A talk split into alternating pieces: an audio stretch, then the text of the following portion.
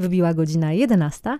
Audycja na Bakier i Justyna Rawińska. Dzisiaj bardzo wyjątkowy dzień, bardzo szczególny, ponieważ gra Wielka Orkiestra Świątecznej Pomocy i w związku z tym my też będziemy nieco wyjątkowo w audycji na Bakier, ponieważ dzisiejszym naszym tematem będzie Temat ekonomiczny, ekonomiczno-gospodarczy, albo nawet ekonomiczno-gospodarczo-społeczny, można by tak powiedzieć, i będzie nim dewzrost. O tym będziemy rozmawiać z Robertem Skrzypczyńskim, który bardzo nie lubi mówić o sobie, że jest aktywistą, aczkolwiek jest jedną z najbardziej zaangażowanych społecznie osób, jaką znam. Cześć Robercie. Cześć, e, dzień dobry, cześć, dzięki za zaproszenie. E, rzeczywiście zaskoczyłaś mnie, e, przedstawiając mnie jako aktywistę, ale dziękuję, jest to bardzo miłe. Natomiast zawodowo pracuję na uczelni, na Uniwersytecie Wrocławskim, na Wydziale Nauk o Ziemi e, i kończę doktorat na Politechnice Wrocławskiej na Wydziale Architektury, przy czym z wykształcenia jestem urbanistą i zajmuję się wzrostem właśnie od tej strony społeczno, gospodarczo, przestrzennej, tak bym to powiedział. Mhm. Tak, tutaj oczywiście chciałam dodać, że pracujesz na Uniwersytecie Wrocławskim, że robisz doktorat na Politechnice Wrocławskiej i jeszcze chciałam dodać, że jesteś wykładowcą Uniwersytetu Dzieci, także tutaj ta naukowa e, strona oczywiście jest warta podkreślenia. I mm, tak jak już wspomniałam, zaczniemy dzisiaj o dewzroście, o postwzroście, o czymś, czym teraz naukowo się interesujesz, zajmujesz, badasz. Opowiedz nam, na czym polega koncepcja dewzrostu? Tak, e, no przede wszystkim mm, te dwa słowa często występują razem lub jedno e, jest synonimem drugiego, tak czasami się je traktuje. To może wyjaśnię już z początku, że e, dewzrost i postwzrost to bardzo bliskie sobie koncepcje naukowe, a jednocześnie no, nazwy określające ruch społeczny właściwie. W najprostszych słowach postwzrost to jest zbiorcza nazwa na koncepcje, które są krytyczne wobec paradygmatu ciągłego wzrostu. I y, pośród tych koncepcji jest właśnie ekonomia obważanka, y, jest też po prostu ruch postwzrostu. Tutaj Tim Jackson chociażby y, jest, jest jego ważnym przedstawicielem. No i jest wreszcie devzrost, który mówi, nie tylko jest krytyczny wobec wzrostu i mówi, że wzrost musi spowolnić, czy, czy musimy przestać rosnąć, ale mówi wprost, że że potrzebujemy obniżenia zużycia zasobów do takich poziomów, które nie przekraczają ograniczeń planety w sposób sprawiedliwy i kontrolowany. I to właśnie jest istota wzrostu i wydaje mi się, że jest on po prostu celniejszą e, diagnozą niż e, różne koncepcje postwzrostowe, które i tak, mhm. wiadomo, mają, mają fajne e, spostrzeżenia. Czyli dobrze to rozumiem, że dewzrost jest po prostu węższym i bardziej konkretnym terminem w odniesieniu do postwzrostu. Tak jest. I też argumentuje się często, że trudniej go przechwycić, tak? Tak jak zrównoważony rozwój został niejako przechwycony przez, no, przez firmy i przez takie podmioty, nie, nie chcę wszystkich firm oskarżać, ale przez mhm. podmioty, które po prostu manipulują tym terminem no to y, post wzrost można by też, wyobrażam sobie, że łatwiej go przedstawić jako ok, to my już nie rośniemy i teraz y, co z tego, że zużywamy tak dużo zasobów cały czas, ale już nie rośniemy. A wzrost no mówi, no nie, no musimy Ogranicz. po prostu zejść do poziomów, których nie możemy przekraczać i tyle. I jest to koncepcja, no właśnie, właśnie wielo, wieloaspektowa w tym sensie, że ma ten aspekt ekologiczny, czyli mówi o ograniczeniach planety, o tym, że e, zmiany klimatu, zakwaszanie oceanów, zaburzenia w obiegu e, fosforu i azotu w skali globalnej i kilka innych granic, tak zwanych granic planetarnych, no, y, musimy o nich myśleć, nie możemy po prostu ich ignorować, licząc na to, że y, coraz lepsza technologia czy efektywność nas uratuje, czy nas, nas ocali. Z drugiej strony jest też komponent społeczny, czyli mm, Devzrost kładzie też nacisk na to, czy na pytanie, czy faktycznie dalszy wzrost gospodarczy i wiążący się z tym wzrost zużycia zasobów jest nam jest dla nas dobry, czy po prostu przekłada się na wyższą jakość życia w naszych społeczeństwach, czy, czy daje nam to, co, co, co obiecuje. No i wreszcie trzeci komponent, e, czyli komponent kulturowy, który też e, na poziomie e, również indywidualnym, no jakby zwraca uwagę na to, że stajemy się, wielu myślicieli, wiele osób, które tym się zajmuje, zwraca uwagę na to, że stajemy się niejako narzędziami w rękach naszych narzędzi. To znaczy, że technologie, które rozwijamy, e, narzędzia, którymi się posługujemy, e, w pewnym momencie stają się celem samym w sobie, zamiast sprawiać, zamiast spełniać tę funkcję, którą oryginalnie miały spełniać. Mhm, bardzo filozoficzne. Tak, jest to koncepcja, no właśnie dlatego się też tym, też tym zajmuję, bo mm, to, to jest bardzo, bardzo lubię koncepcje, które jednocześnie są bardzo konkretne, dotykają fizycznych problemów, które na co dzień wokół nas występują, mimo, że nie wszyscy może o nich myślimy na co dzień, a z drugiej strony sięga też do podstawowych pytań o to, czym jest dobre życie i w jaki sposób chcemy urządzać społeczeństwo którym, w którym żyjemy, tak? No bo my mamy tę sprawczość, żeby je urządzić i, no i wybieramy tak czy inaczej, ma to konsekwencje. Mhm. Mm. No właśnie, a skąd w ogóle wziął się pomysł na D-wzrost? Tutaj nawet zapisałam sobie taki cytat dzisiaj, żeby go przytoczyć. Jest on zapewne szeroko znany, że łatwiej wyobrazić sobie koniec świata niż koniec kapitalizmu, prawda? Mhm. Y, I tutaj y, y, D-wzrost patrząc właśnie z perspektywy takiej, że firmy są skupione na tym, żeby cały czas rosnąć, żeby cały czas zarabiać i więcej, i więcej, i jeszcze więcej eksploatować zasobów, żeby więcej zarabiać, to jak w tej perspektywie mm, tutaj nam się plasuje devzrost? No właśnie, no devzrost jest odpowiedzią, to sam ten termin już e, przez zestawienie ze sobą tego przedrostka D i słowa wzrost, e, no sam ten termin sugeruje, że jest to odpowiedź na, na, na właśnie na paradygmat wzrostu. I po angielsku y, ten termin brzmi degrowth, brzmi zapewne trochę lepiej niż po polsku. Y, oryginał francuski, bo we Francji pierwszy raz użyto tego słowa w tym sensie, to jest decroissance.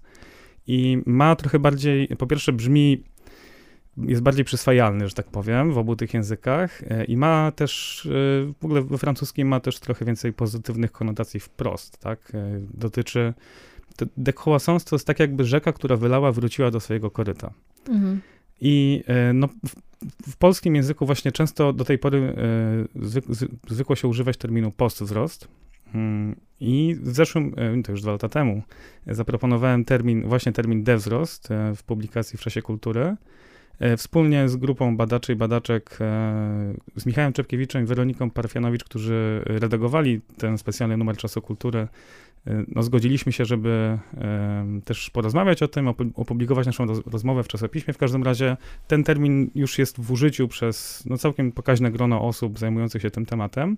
Mhm. Czy mogę powiedzieć, że jesteś autorem, jednym z autorów terminu D-wzrost w Polsce? Tak, no właśnie nie, nie, nie chcę się e, tutaj jako jakiegoś autora, e, który zszedł na ziemię i dał nam termin. E, Objawił. No, tak, nie chcę na takiego wyjść, bo ten artykuł był propozycją i mhm. podkreśliłem w nim na koniec, że to, to od nas wszystkich zajmujących się tym tematem zależy to, jakiego słowa będziemy używać. Ale zaproponowałem to rozróżnienie, ponieważ e, devzrost a postwzrost, zwłaszcza w literaturze e, obcojęzycznej, gdzie te tematy już jakiś czas funkcjonują, rozróżnia się je, ponieważ jest całkiem sporo grono koncepcji postwzrostowych i w Polsce również coraz szerzej znana ekonomia obważanka jest jedną z nich. Mhm. Czym Możemy... jest ekonomia obważanka? Ekonomia obważanka to, jak, kiedy wyobrazimy sobie obważanek, w oryginale to jest donut economics, czyli e, pączek z dziurką, no ale po polsku pączek z dziurką brzmi dość dziwnie, dlatego bardzo fajne tłumaczenie e, ekonomia obważanka.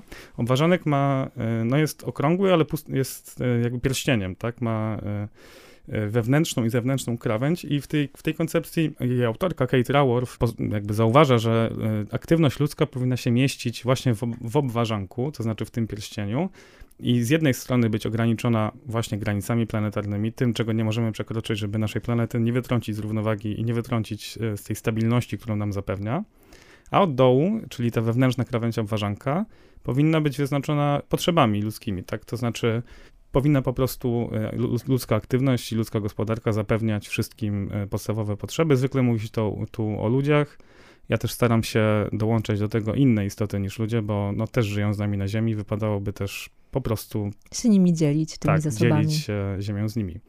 Więc to jest ekonomia obważanka i teraz ekonomia obważanka jest bliską do, do wzrostu, e, jakby z pokrewną koncepcją, przy czym no, Kate Raworth w ostatnim rozdziale opublikowanej w tym roku, czy, czy może w zeszłym, ale na, na przełomie chyba e, zeszłego i tego roku, e, polskim przekładzie ekonomii obważanka, Pisze w ostatnim rozdziale, żeby wzrost traktować agnostycznie, to znaczy, żeby czy gospodarka rośnie, czy maleje. Nie ma to dla nas znaczenia. Ważne są inne cele, takie jak e, dostęp do usług, takie jak właśnie jak e, jakość środowiska, e, warunki pracy i tak dalej. Czyli konkretne polityki, które uważamy za ważne, i teraz po prostu nie patrzmy na to, czy one sprawią, że wzrost będzie, czy go nie będzie. No ale wracając do wzrostu, on trochę doszczegóławia i według mnie poprawia tę diagnozę, to znaczy ją sprawia, że jest celniejsza. Po pierwsze odpowiada na paradygmat wzrostu, który, który to jest dość głęboko osadzony w naszym myśleniu od co najmniej kilku dekad.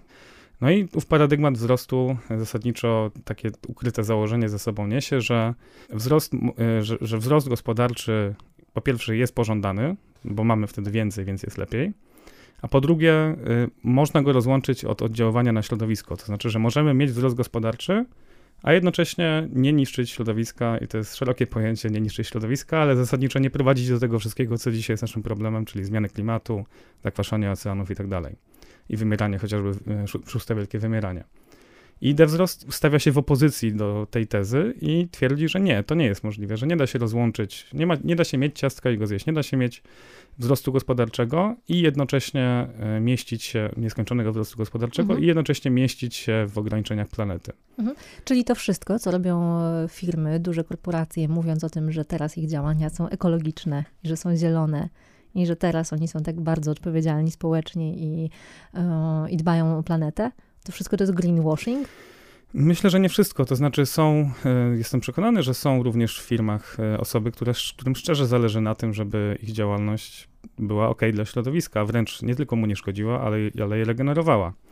I co do zasady jest to możliwe, ale jednocześnie no, trzeba zauważyć, że firmy funkcjonują na rynku yy, i podlegają zasadom konkurencji i bez odpowiednich regulacji są po prostu uwięzione, są jakby dążą trochę do najniższego, są tak silne jak najsłabsze ogniwo, tak? Czyli jeżeli inna firma może sobie zanieczyszczać środowisko, w związku z czym obniżać koszty produkcji, a tak naprawdę przerzucać je w jakieś inne miejsce lub na kogoś innego, no to będzie cenowo bardziej konkurencyjna niż inna firma, która y, dba o warunki pracy, tak, czy o środowisko y, i stara się być odpowiedzialna społecznie. I w tym sensie firmy chcą zapewne działać lepiej, ale są trochę uwięzione w systemie, który im na to nie do końca pozwala.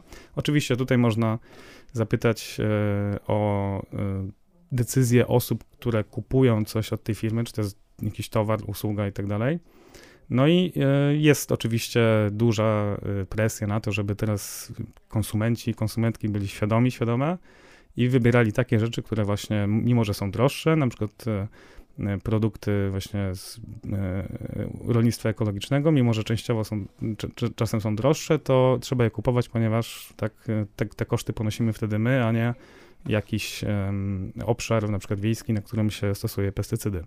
Mhm. Ale... No właśnie, ale gdzie tu jest odpowiedzialność tak naprawdę? To znaczy, bo wspomniałeś tak o ograniczeniach y, systemu, który wprowadza, w sensie w obrębie którego działają te y, duże firmy. Wspomniałeś też o konsumentach, którzy też mają swój wybór, no jakimś, jakiejś decyzyjności y, firm. No i patrząc na grupę interesariuszy, którzy są w ogóle uwikłani w te wszystkie zależności rynkowe, no to e, ciężko powiedzieć, że tutaj jedna z tych grup jest jakoś bardziej odpowiedzialna. Tak, dokładnie. E, I dość wygodnie jest zrzucić, że tak powiem, odpowiedzialność na osobę, która stoi przed tą półką w sklepie i teraz ma wybierać taką szczoteczkę do zębów, która jest e, w ogóle z materiałów, które są pozyskane odpowiedzialnie i y, przecież no, jak mamy też znać warunki pracy osób, które wytwarzają te szczoteczki, mhm. kiedy stoimy przed półką w sklepie, także oczywiście każdy, y, wszyscy interesariusze, tak jak powiedziałaś, mają swoją rolę do odegrania i nawet y, częściowo oczywiście jesteśmy w stanie wybierać te towary, które są bardziej odpowiedzialnie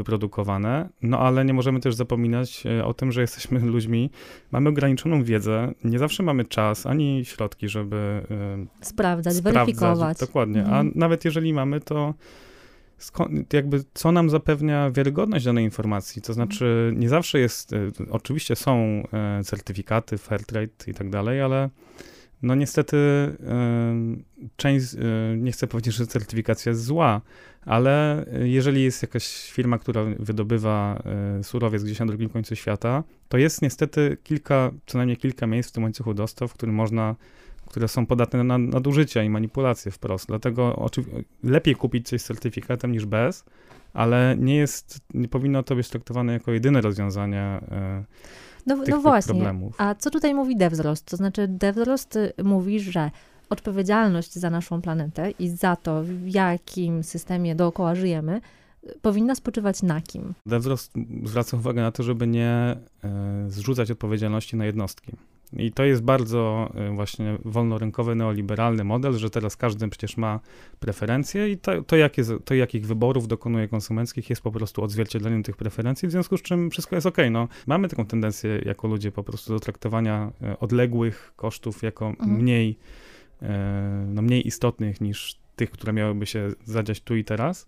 No ale też nie jest prawdą, że no, nie, można nie, nie, można udowadniać, że skoro ktoś teraz nie kupuje najlepszego, najdroższego produktu w sklepie, to znaczy, że nie zależy mu na planecie, no bo oczywiście... No tak, to jest o wiele bardziej skomplikowane. Tak, ale y, tutaj wracając właśnie do samego do wzrostu, to no, rozmawiamy teraz o samym wyborze, no, co, co w sklepie, jaką szczoteczkę wybrać, tak? I mhm. oczywiście jest to też istotne, ale jednak głównym atutem według mnie do wzrostu i takim e, zaletą tej koncepcji jest to, że zwraca uwagę nie tylko na to, jak e, kupujemy, ale na to, co i czemu w ogóle kupujemy i co i czemu produkujemy. To znaczy, znowu, nie tylko ta strona, że jestem w sklepie i chcę coś kupić, ale też druga strona, czyli. E, czy kupić? Czy kupić i czy rzeczywiście e, jest społeczna też potrzeba, żeby dany towar e, był dostępny i dana usługa była dostępna, czy też może koszty społeczne przeważają nad, tak no jakby sprawiają, że to trochę nie ma sensu. I teraz chodzi mi o to, że wzrost jest bardzo, z jednej strony oczywiście mówi o tych wszystkich codziennych wyborach i tak dalej, ale jest jego, jego atutem jest to, że wskazuje na systemowe uwarunkowania, na systemowe przyczyny, czy o, mówiąc inaczej, na uzależnienie naszych gospodarek od wzrostu. To znaczy na takie y, mechanizmy i takie instytucje, jak chociażby emisja pieniędzy przy pomocy długu, mhm. które sprawiają, że nawet jakbyśmy my wszyscy kupowali te szczoteczki najlepsze i nawet mieli tę wiedzę, które są dobre i potem mieli te pieniądze i czas, żeby je znaleźć, wybrać, kupić, to, to, no, to zmieni to bardzo mało, ponieważ y, są jakby w, w grze są siły, które są większe niż to i sprawiają, że i tak gospodarka musi rosnąć, bo inaczej upadnie. Trochę jak rowerzysta, który musi e, no właśnie nie, rowerzysta czy rowerzystka muszą po prostu jechać, żeby nie upaść, a tutaj e, gospodarka musi jechać coraz szybciej, żeby w ogóle nie upaść. I rzeczywiście w, w naszych, w obecnym uwarunkowaniu, e, czy jak to, to Serge Latouche zdaje się tak powiedział, że nie ma nic gorszego, niż brak wzrostu w systemie, który potrzebuje wzrostu, żeby w ogóle funkcjonować. I dzisiaj rzeczywiście, gdyby, gdy dzisiaj z dnia na dzień e, stopa wzrostu spada, to mamy recesję. Recesja wiąże się z faktycznym cierpieniem ludzi, którzy tracą pracę, nie mają środków na, na utrzymanie. No, nie muszę mówić, jak to się przekłada na zdrowie psychiczne i, i tak dalej. No i e, w związku z tym musimy po prostu odnaleźć taki system, który nie potrzebuje wzrostu do, do tego, żeby działać. No właśnie, no ale to brzmi jak totalnie jakaś propozycja antykapitalistyczna. Tak, to znaczy i tak, i nie. Bo dewzrost jest tak samo antykapitalistyczny, jak e, byłby antysocjalistyczny, na przykład myśląc o Związku Radzieckim, który, mhm. E, który, którego, materi- którego ślad ekologiczny czy, czy obieg materii, zużycie zasobów był gigantyczny. Więc tutaj jest antykapitalistyczny w tym sensie, że kapitalizm e, jest e, systemem opartym na wzroście, ale mm, są również inne systemy, które wcale pod tym względem nie muszą sobie radzić lepiej. Także no, dewzrost e, jakby w tym mm, przede wszystkim zwraca uwagę na to, że zużycie zasobów nie może przekraczać pewnych poziomów, ponieważ jeżeli je przekroczy, to naruszamy stabilność systemów Ziemi, które zapewniają nam po prostu dobrobyt, no, zapewniają w ogóle możliwość funkcjonowania naszej tak, cywilizacji. Tak, mo możliwość życia, tylko że to wszystko się dzieje, to znaczy my to non-stop naruszamy. Tak, I tak. to, o czym ty opowiadasz, no słuchaj, brzmi pięknie. To znaczy, ja bardzo bym sobie życzyła, żebyśmy żyli w świecie, gdzie brane są pod uwagę wzrosty, ale niekoniecznie gospodarcze. Mhm. Y, tylko to też jednocześnie brzmi bardzo utopijnie. Czy możesz mi opowiedzieć więcej o tym, jak konkretnie w takich ideach wzrostu miałby funkcjonować rynek? Te zasady podaży, popytu, właśnie rynków ekonomicznych, finansowych. Czy jest to coś, co brałeś pod uwagę w swoich rozważaniach?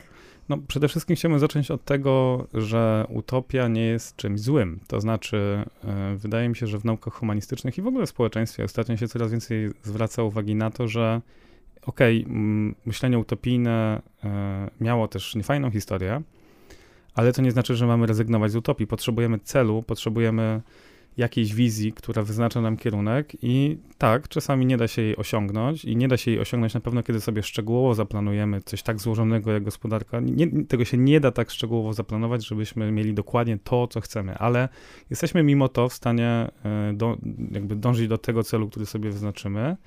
I, do jakiejś wizji bardziej. Tak, tak. Mm. No do, do, wizji, ale też konkretnych wskaźników, które mm. wzrost właśnie y, trochę trochę lepiej niż post wzrost identyfikuje, tak? To znaczy konkretnych wartości, na przykład obiegu danego, zużycia danego zasobu, na który możemy sobie pozwolić. Przykładem jest budżet węglowy, tak? Czyli ile jeszcze możemy wyemitować e, CO2 i gazów cieplarnianych, żeby nie podnieść, żeby nie, nie ocieplić klimatu o półtorej czy o dwa stopnie, tak? Więc jest konkretna liczba i tutaj jest to jednocześnie wizja, czyli DevRels jest fajny, bo łączy jednocześnie taką wizję dobrego życia, o której też pewnie zaraz powiemy, E, dobrego życia bez wzrostu, większej sprawiedliwości społecznej i jednocześnie bardzo konkretnych, taki, takich trudnych do zmanipulowania e, no, e, aspektów biofizycznych, tak, czyli no, konkretnych ograniczeń, których po prostu nie możemy przekraczać i które są trudniej podatne na greenwashing po prostu. Mhm. Y, I czy to jest właśnie ta wizja, którą proponuje DevWzrost, to znaczy wizja świata, w której wskaźniki, o których wspominasz, są redukowane? Tak, to znaczy po, y, najczęściej ja lubię myśleć o DevWzroście w trzech komponentach, czyli tym pierwszym ekologicznym. I ten pierwszy mhm. komponent ekologiczny mówi, musimy obniżyć zużycie zasobów do poziomów, które nie przekraczają ograniczeń planety. Drugi komponent społeczny mówi, jasne, musimy to zrobić, przy czym zapewniając sprawiedliwość tej transformacji, bo jak nie będzie sprawiedliwa, to się w ogóle nie wydarzy, ponieważ nikt się na nią nie zgodzi. E, a po trzecie, ten komponent kulturowy, czyli musimy nauczyć się żyć, e, jeżeli oczywiście chcemy, żeby ta transformacja się udała, to musimy nauczyć się dobrze żyć bez konsumpcjonizmu tak naprawdę, czyli bez, bez wzrostu na poziomie, bez tego, co oznacza wzrost na poziomie naszym jednostkowym, czyli coraz szybszego tempa życia, większej, e, no właśnie, które według mnie już nie jest czymś pozytywnym, no ale mhm. coraz szybszego tempa, życia, tempa życia i konsumpcji, zwłaszcza tych energochłonnych i materiał, materiałochłonnych mhm. towarów. Czyli po prostu trochę powinniśmy się zatrzymać, zwolnić. Tak, dokładnie. I tutaj oczywiście konotacje z ruchem slow są też na miejscu, przy czym e, czy z minimalizmem, no ale bardzo wyraźnie rozdzielam e, te ruchy bardziej lifestyle'owe. E, I tutaj tak, to też jest forma mody. O, mody, ale też chodzi mi o to, że minimalizm jest adresowany zwykle do, do, do, nas jako do pojedynczych osób. Czyli mam szafę i w tej szafie, jak będziesz miał 10 tylko rzeczy, to będziesz się czuć lepiej. I to według mnie to, częściowo jest to prawda.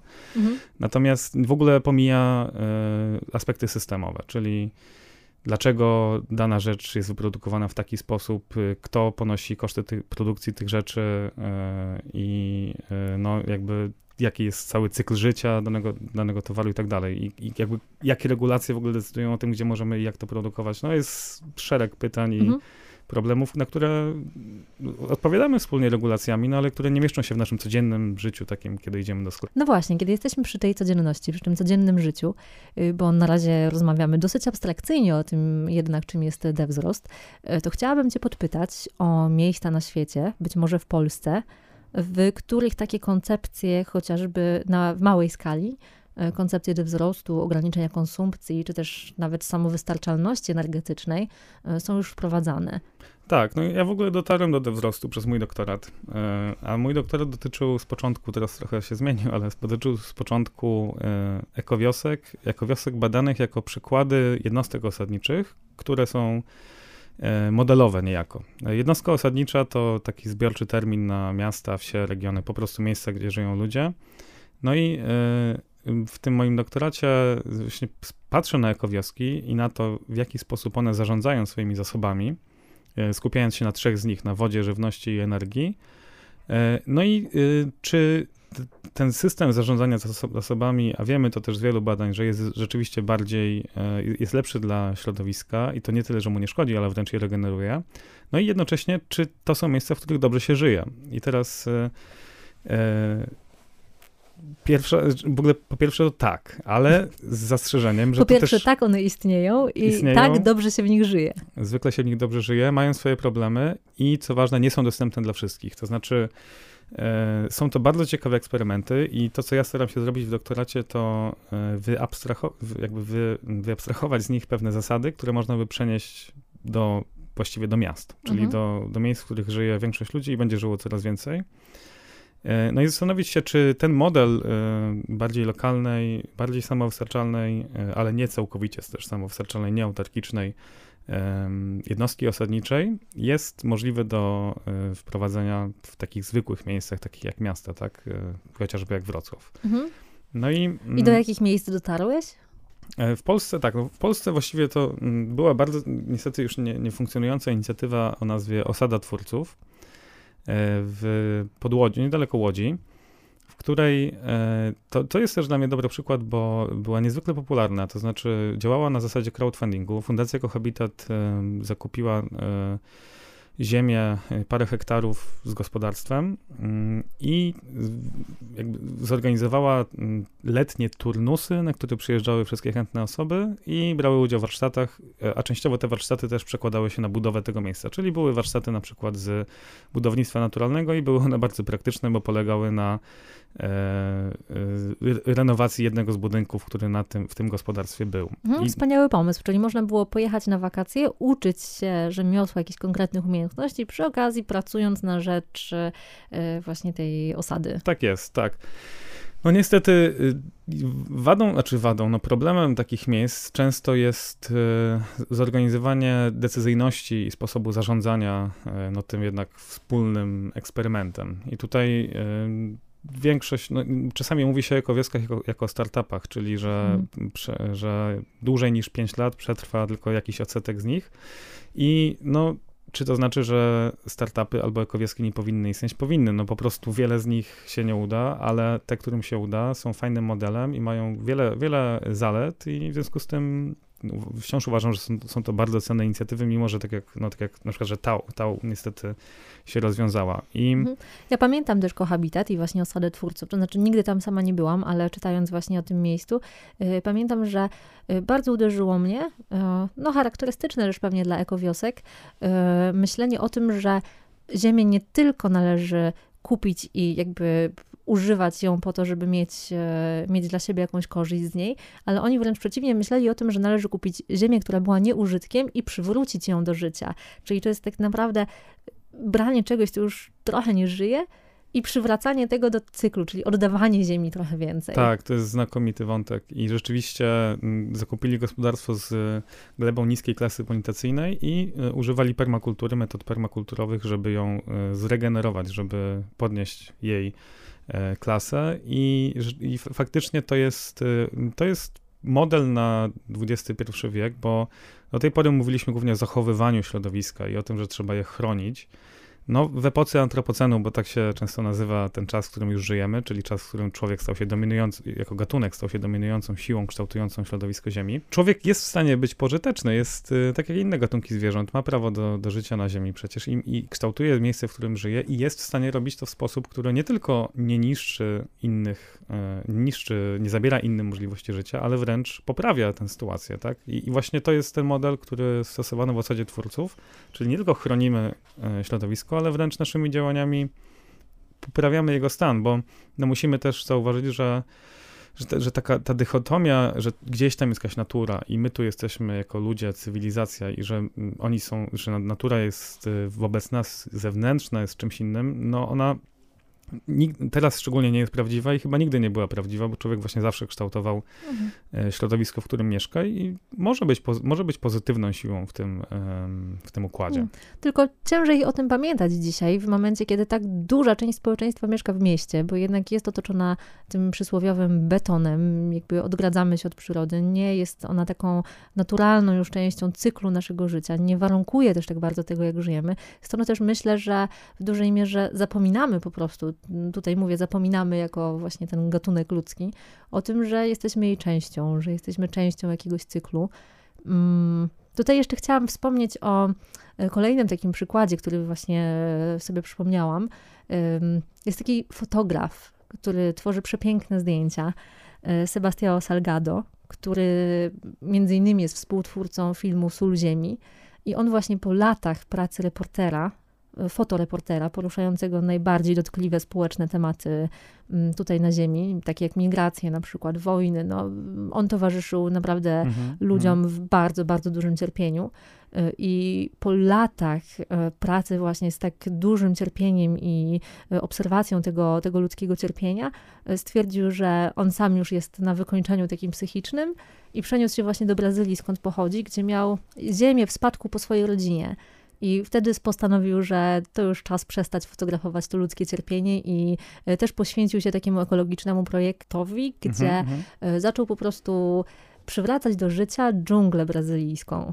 I to, mhm. wtedy skupił się też na fotografowaniu przyrody i przeszedł właśnie z tego tematu ludzkiego i, i towarzyszeniu człowiekowi w e, jego różnych trudnych momentach i znalazł właśnie ukojenie tego swojego cierpienia, tego bólu w przyrodzie i właśnie w tym, jak e, tak naprawdę roślinka po roślince, drzewko po drzewku, powoli, z taką wielką cierpliwością i spokojem odbudowywał. To jest piękny przykład, tak, piękna historia i pokazuje też, że mm, no, powrót w tym sensie, że, że powrót na natury znowu nie chce brzmieć, że kiedyś byliśmy nieskazitelnymi, e, prawda, e, Adam i Ewa w jakimś raju, tak też nie było, ale że poczucie się, że, że e, zintegrowanie siebie z tym cyklem życia, że po prostu e, zauważenie, że jest się cyklem życia i można pełnić, e, jest się w cyklu życia i można pełnić w nim fajną, produktywną rolę, która jest też przydatna po prostu dla, dla świata, jest bardzo satysfakcjonujące. I teraz właśnie to jest jedna z takich fajnych rzeczy w wzroście, że mm, no, często się myśli, ok, będzie wzrost, będzie mniej konsumpcji, yy, będzie też po prostu wolniejsze życie, czy, czy nie będzie tak, że po prostu będziemy mniej szczęśliwi, mniej szczęśliwe? Czy będziemy się nudzić? No właśnie, mm, trochę by się nam chyba czasami przydało, patrząc na to tempo życia wokół, no ale też nie chcę oczywiście dyktować i nikt nie chce, a, ale ja zajmując się tym jestem bardzo daleki od dyktowania, co kto chce robić, no to wiadomo, to, to, to zależy od każdej, każdego z nas, ale no jest takich parę y, kierunków, które myślę, że właśnie takie projekty jak ten pokazują, że jest to na głębszym poziomie bardzo satysfakcjonujące, kiedy y, wiemy po pierwsze, że nasze y, życie no, nie przyczynia się do zniszczenia domu, w którym żyjemy, a po drugie, że jesteśmy właśnie, że, wracamy, że, że stajemy się elementem mm, tego życia w bardziej y, namacalny sposób, tak? Czyli, że Myślę sobie o życiu w mieście i myślę, że ogród działkowy albo nawet e, uprawa jakaś roślin, nawet na balkonie, jest czymś takim, jest czymś, co wywiera na nas bardzo pozytywny wpływ, a jednocześnie no, e, na balkonie to może w skali mikro, ale już, już ogródki, już ogrodnictwo miejskie jest też elementem strategii na rzecz e, lepszego zużywania zasobów, na rzecz takiego właśnie zarządzania zasobami, żebyśmy nie wycinali gdzieś lasów po to, żeby tam e, uprawiać rośliny, które potem jedzą zwierzęta, które potem jemy my, mając większy odsetek lokalnej żywności, jesteśmy w stanie e, trochę zmniejszyć jej ślad środowiskowy. Dobra, a wracając do tego tematu ekowiosek, od których zacząłeś swój doktorat, e, to tak, to mamy osadę twórców, właśnie tutaj przykład w Polsce. Ile czasu spędziłeś tam na miejscu? No byłem tam dwa razy latem. Łącznie to był, myślę, że może z miesiąc, także raczej jako osoba, która wizytowała niż mieszkała tam faktycznie. Natomiast y, byłem, mieszkałem też w Hiszpanii przez 10 miesięcy, z czego 5 y, w Madrycie, y, realizując jeden semestr studiów doktoranckich na Politechnice w Madrycie, a drugi właśnie na wsi, która, w której na stałe mieszkały cztery osoby, w której realizowaliśmy też projekt wolontariatu polegający na tym, że no, szukamy sposobów właśnie na regenerację e, tego miejsca, tej e, wsi, ale nie tylko samej wsi, ale też okolicy, e, w której się znajdowała. Mhm. Czekaj, czekaj, ilu tam było mieszkańców? Cztery osoby na stałe, ale mhm. bardzo wiele osób miało drugie domy, czyli mieszkali sobie na stałe w Saragosie albo w Barcelonie czy w Madrycie, przyjeżdżali na wakacje na miesiąc na przykład, trochę jak na działkę. Mhm. I takich osób było może z 10, to też nie było wiele osób. A, a domów w tej wsi, w sensie fizycznych struktur, myślę, że było około, około setki. Okej, okay, czyli co, one były opustoszałe? Tak, Hiszpania ma ogromny problem z depopulacją obszarów wiejskich. No, to, a wręcz ten region e, Jaka to była część? Castilla-La Mancha. Mhm. To są tam, e, nie wiem, cały, cały region autonomiczny chyba nie, ale są w nim prowincje, które mają najwyższy wskaźnik depopulacji w całej Europie. Także no, tam, tam jest naprawdę ostro i są, są po prostu puste wsie zupełnie, zupełnie, e, zupełnie wyludnione. Mhm. Castilla i La Mancha to są, z tego co pamiętam, regiony dosyć płaskie, prawda? Więc teraz chciałabym, żebyś opowiedział nam trochę, jak to wyglądało, żebyśmy mogli wyobrazić sobie, jak wyglądało miejsce, w którym mieszkałeś. Mhm. Płaskie, to znaczy to jest płaskowyż, ta, ta, ta meseta. Meseta. Mhm. I mm, piękne miejsce, bo wokół ta meseta... Miałeś wiatraki? Jest wokół bar, bardzo wiele wiatraków wokół, ale y, meseta, w której, y, no, wyobraźmy sobie takie przecięcie, jakby ktoś skalpelem pojechał i mm, które stopniowo się wypłaszcza, no i dociera do, do tej mesety, tak, czyli od, od y, powierzchni trochę w głąb I w tym najwyższym punkcie, no prawie w najwyższym jest źródełko, więc wybija tam no, no, woda, no, nie, nie wyrażę, jak dobra była po prostu ta woda. W życiu takiej wcześniej ani później niż nie, nie miałem okazji pić. E, no i e, ten strumyk zamieniał się w rzekę i płynął e, wzdłuż tej doliny, czy tego wąwozu, no bardziej doliny, bo nie, nie było to taki super wąski wąwóz. I tam właśnie mm, praktycznie w miejscu, trochę poniżej tego miejsca, tego źródła zlokalizowane było Arbuchuelo, czyli ta, ta, ta mała wioseczka. Mm. Czy tam było zielono? Tak, i właśnie wokół wszystko było no, wypalone wręcz jak na pustyni, a wewnątrz tej dolnicy było bardzo zielono i e, no, było to cudowne miejsce. Powinniście kojarzyć Lamancie właśnie z wiatrakami Don Quixotem, tym, czy Quixote, jak mówią Hiszpanie, y, z powieści Cervantesa. No a tutaj no, nie walczył z wiatrakami Robert. Trochę tak, Chociaż... bo y, no, nie ukrywajmy, że to trudno w pięć miesięcy nagle od, zregenerować po prostu w sensie gospodarczym czy środowiskowym też cały, cały, tak, całą wieś. Tak? No to, to są mhm. projekty na lata i tak się nie zawsze udają. Według mnie część takich miejsc po prostu musi zostać opuszczona i, i, i to nawet w tym, w tym sensie lepiej, że możemy pozwolić sobie na realizację właśnie permakulturowych projektów tam, albo działaliśmy też e, z e, bombami nasiennymi, w sensie seed bombs, w sensie y, zalesialiśmy ponownie ten teren. Mhm. No właśnie, jak, jaki był wasz cel tego wolontariatu tam? No było to poszukiwanie sposobów, które posłużyłyby właśnie jako takie ziarna inspiracji na, regen dla regeneracji w domyśle też no, społeczno-gospodarczo E, środowiskowej tego miejsca. Czyli e, przykładowo za, zaangażowaliśmy się też w uprawę grzybów, e, shiitake akurat, bo też...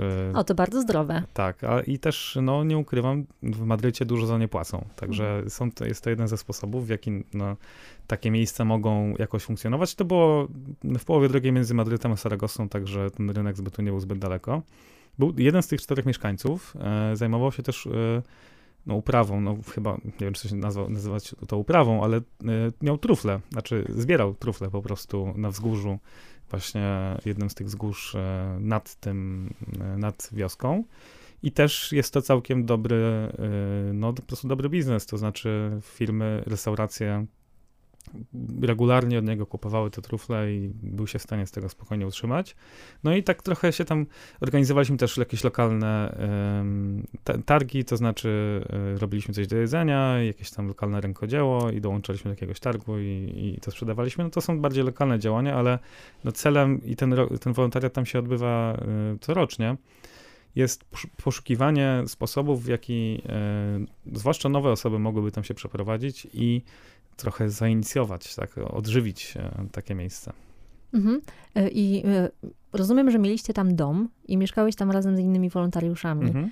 Czy możesz nam opowiedzieć, jak wyglądał taki twój, nie wiem, czy był modelowy, ale być może mieliście jakąś rutynę wypracowaną, że wstawałeś rano i co się działo? Tak, no wstawałem rano i schodziłem do naszego ogrodu po świeże pomidorki. No, no po prostu tęsknię za tym bardzo. E, wokół pomidorów rosła też bazylia, więc od razu był zestaw na śniadanie. E, no i właśnie mieliśmy spory ogród, z którego część, w dużej części się żywiliśmy e, i mm, to był główny też, jakby nasza główna aktywność, jeśli licząc godzinami. Mhm. A ilu wolontariuszy było w tym domu? Były dwie osoby z organizacji, czy znaczy właściwie tak, była jedna osoba, która tam mieszkała, która była kierowniczką organizacji Lanogera Medina Feli, bo obok miejscowość i gmina, w której znajduje się Arbuchola, to właśnie nazywa się Medina Feli.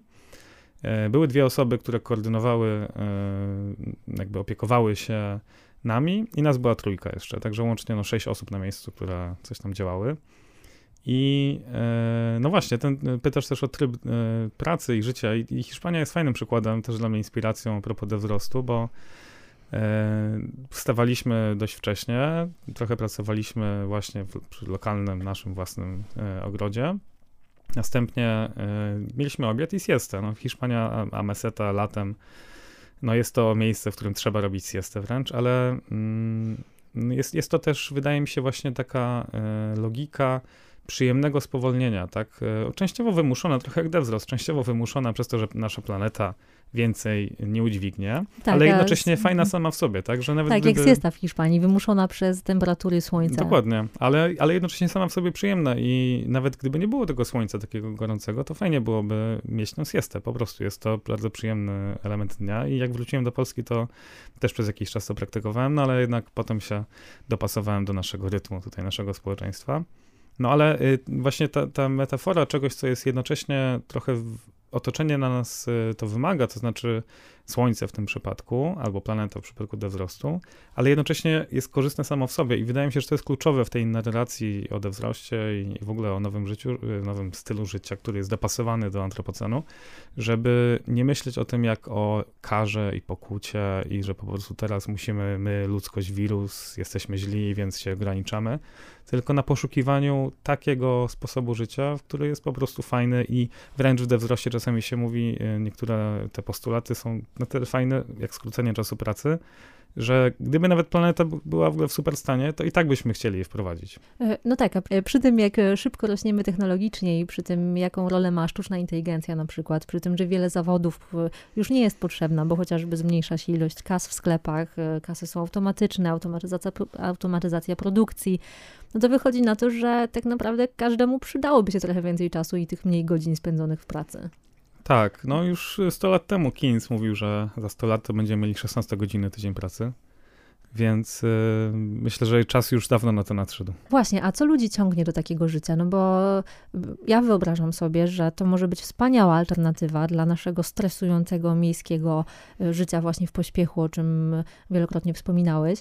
I jak sama patrzę na kondycję dzisiejszego społeczeństwa, mówię o tym społeczeństwie miejskim, y, wielkomiejskim nawet, no to przerażająca liczba osób y, cierpi na choroby psychiczne mhm. różnego rodzaju, depresje, wypalenie zawodowe bardzo szybkie. Y, I wyobrażam sobie, że um, to życie, te koncepcje, o których ty mówisz, to jest nie tylko właśnie alternatywa dla naszej planety, ale też dla nas samych. Tak, dokładnie tak. E, no, David Graeber wydał taką książkę Praca bez sensu. W jego badaniach 40% osób w Wielkiej Brytanii uważa, że ich praca nie ma sensu. I mm, ja też psychologiem nie jestem, ale dużo o tym czytam i jakby włączam też e, to do moich prac, a poza tym jest to dla mnie interesujące po prostu jako badacza. No i jestem przekonany, że ma to bardzo zły wpływ na e, naszą psychikę. Plus tempo, które y, wydaje się być nie, no po prostu coraz szybsze i takie, że nie da się go wręcz powstrzymać. O tym świetnie pisze Hartmut Roza w książce Przyspieszenie społeczne. No, myślę, że te dwa, y, chyba to są dwa obszary, które najbardziej prowadzą do wzrostu. To znaczy poza planetą i poza tym, że i tak trochę nie mamy wyjścia niż właśnie ograniczyć poziom produkcji i konsumpcji, czy w ogóle poziom zużycia zasobów w skali globalnej. I przy czym głównie przez społeczeństwa które zużywają ich najwięcej, to nie chcę mówić, że e, biedniejsze kraje mają e, teraz się powstrzymywać, żebyśmy my mogli dalej latać samolotami raz na miesiąc. Natomiast e, no, praca i jakość pracy i jakość życia szerzej wydaje mi się, że są bardzo silnymi argumentami za wzrostem. I jest to też sposób na promowanie, myślę, tych koncepcji. To znaczy, no, pytanie, pytanie siebie nawzajem, czy rzeczywiście chcemy żyć w taki sposób, jak żyjemy teraz i czy to jest to, o co nam chodzi naprawdę? No właśnie, no to przejdźmy może trochę do przyszłości. To znaczy, jakie ty masz plany i dla siebie, co myślisz, że byłoby fajne takie dla przeciętnego takiego nie wiem, człowieka jak ja, który siedzi we Wrocławiu i sobie myśli, hmm, co bym mogła zrobić ze swoim życiem, żeby było trochę lepsze i trochę może spokojniejsze? Mhm. E, no myślę, e, rozmawialiśmy trochę o wsi i mieście. Ja zasadniczo nie jestem antymiejski, to znaczy uważam, że można fajnie żyć w mieście, więc y, po prostu szukam sposobów, w jaki mogę żyć bardziej wzrostowo. Oczywiście mm, przenosząc to na poziom indywidualny, bo ma to też poziom systemowy, ale żyć bardziej wzrostowo w mieście i to jest na przykład świetnym przykładem dla mnie jest kooperatywa Dobrze w Warszawie.